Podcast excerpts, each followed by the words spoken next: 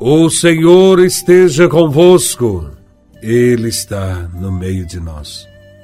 Proclamação do Evangelho de Nosso Senhor Jesus Cristo, segundo São Lucas, capítulo 1, versículos de 26 a 38. Glória a Vós, Senhor. Naquele tempo, o anjo Gabriel foi enviado por Deus a uma cidade da Galileia chamada Nazaré, a uma virgem prometida em casamento a um homem chamado José.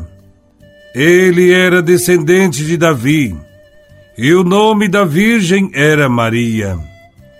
O anjo entrou onde ela estava e disse: Alegra-te, cheia de graça, o Senhor está contigo. Maria ficou perturbada com essas palavras e começou a pensar qual seria o significado da saudação.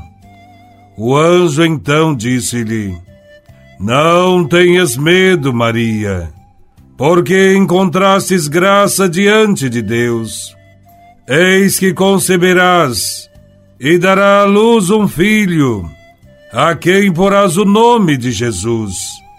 Ele será grande, será chamado Filho do Altíssimo, e o Senhor Deus lhe dará o trono do seu pai Davi. Ele reinará para sempre sobre os descendentes de Jacó, e o seu reino não terá fim. Maria perguntou ao anjo: Como acontecerá isso, se eu não conheço homem algum? O anjo respondeu: O Espírito virá sobre ti, e o poder do Altíssimo te cobrirá com sua sombra.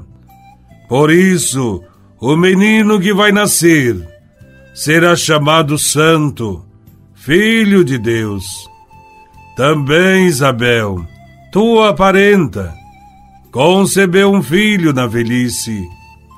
Este já é o sexto mês daquela que era considerada estéril, porque para Deus nada é impossível. Maria então disse: Eis aqui a serva do Senhor. Faça-se em mim segundo a tua palavra. E o anjo retirou-se. Palavra da salvação. Glória a vós, Senhor. No evangelho que ouvimos, três aspectos chamam a atenção. A fé de Maria, que não questiona a vontade de Deus. O conteúdo da mensagem do anjo. E a obediência expressa na resposta Eis a serva do Senhor, faça-se em mim segundo a tua palavra. A escolha de uma jovem da periferia da Galileia para ser a mãe de Jesus, filho de Deus, nos revela já de início que o projeto de Deus difere dos projetos dos homens. Deus escolhe os pequeninos deste mundo. Deus também nos escolhe. Como escolheu Maria para conceber Jesus em nosso coração e levá-lo para o mundo. Por isso, é preciso se alegrar, porque Deus visitou o seu povo. É preciso se alegrar e sair da desolação, da murmuração e da desesperança porque o Senhor está conosco todos os dias, até o fim dos tempos. A atitude de Maria é o modelo a ser seguido por cada um de nós.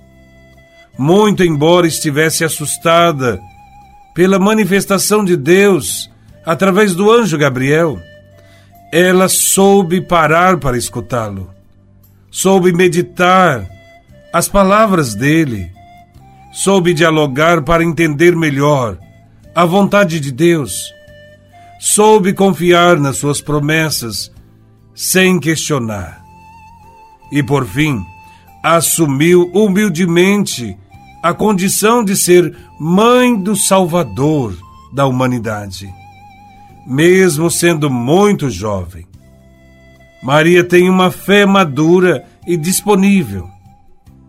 Ela confia totalmente no Senhor, como Abraão, que partiu sem saber para onde ir, sem pedir explicações, sem pedir provas, sem pedir garantias.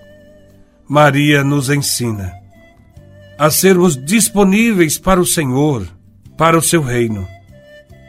Maria tem uma atitude madura, porque procurou compreender o plano de Deus a seu respeito, para melhor aderir a ele.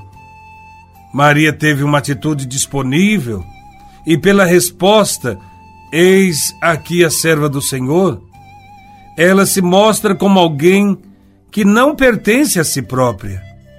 Não considera sua vida e seu destino a partir dos seus interesses e projetos. Ela se confia totalmente e absolutamente ao Senhor. Diante da seriedade do convite, ela deu um sim que mudou para sempre a história da humanidade. Ela entendeu e acreditou que este foi o plano que Deus pensou para a sua vida. A Virgem Maria preferiu fazer a vontade de Deus a agradar os homens. A resposta positiva ao chamado de Deus atraiu muitas responsabilidades. Maria foi bastante corajosa ao aceitar ser a mãe de Jesus, sem nem ao menos pedir a opinião de pessoas importantes na sua vida, como seus pais ou seu noivo José. Ao aceitar o desafio do Senhor, também aceitou o perigo da sociedade apedrejá-la sob acusação de adultério, por estar comprometida com José. Outro risco que tinha de enfrentar era a ruptura do seu casamento, que já estava tão próximo quando José soubesse da sua gravidez. Ela não teve medo. Maria compreendeu, na sua pureza, que o plano de Deus não é aquele que vai nos livrar dos problemas na vida. Muito pelo contrário. A Santíssima Virgem deu à luz numa manjedoura, num lugar inapropriado. Teve que fugir para o Egito com medo de Herodes, teve inúmeras dores durante sua vida. Ela viu o filho na cruz e depois o enterrou. O poder e o prestígio que tão ansiosamente buscamos nada significam para Deus. Maria viveu a humildade e o serviço, e nisto identifica-se com seu filho Jesus que viveu simples, no meio do povo simples, sem buscar as glórias desse mundo. A vida de Maria não indica poder e superioridade, mas sim indica amor, que se doa diariamente a favor dos outros.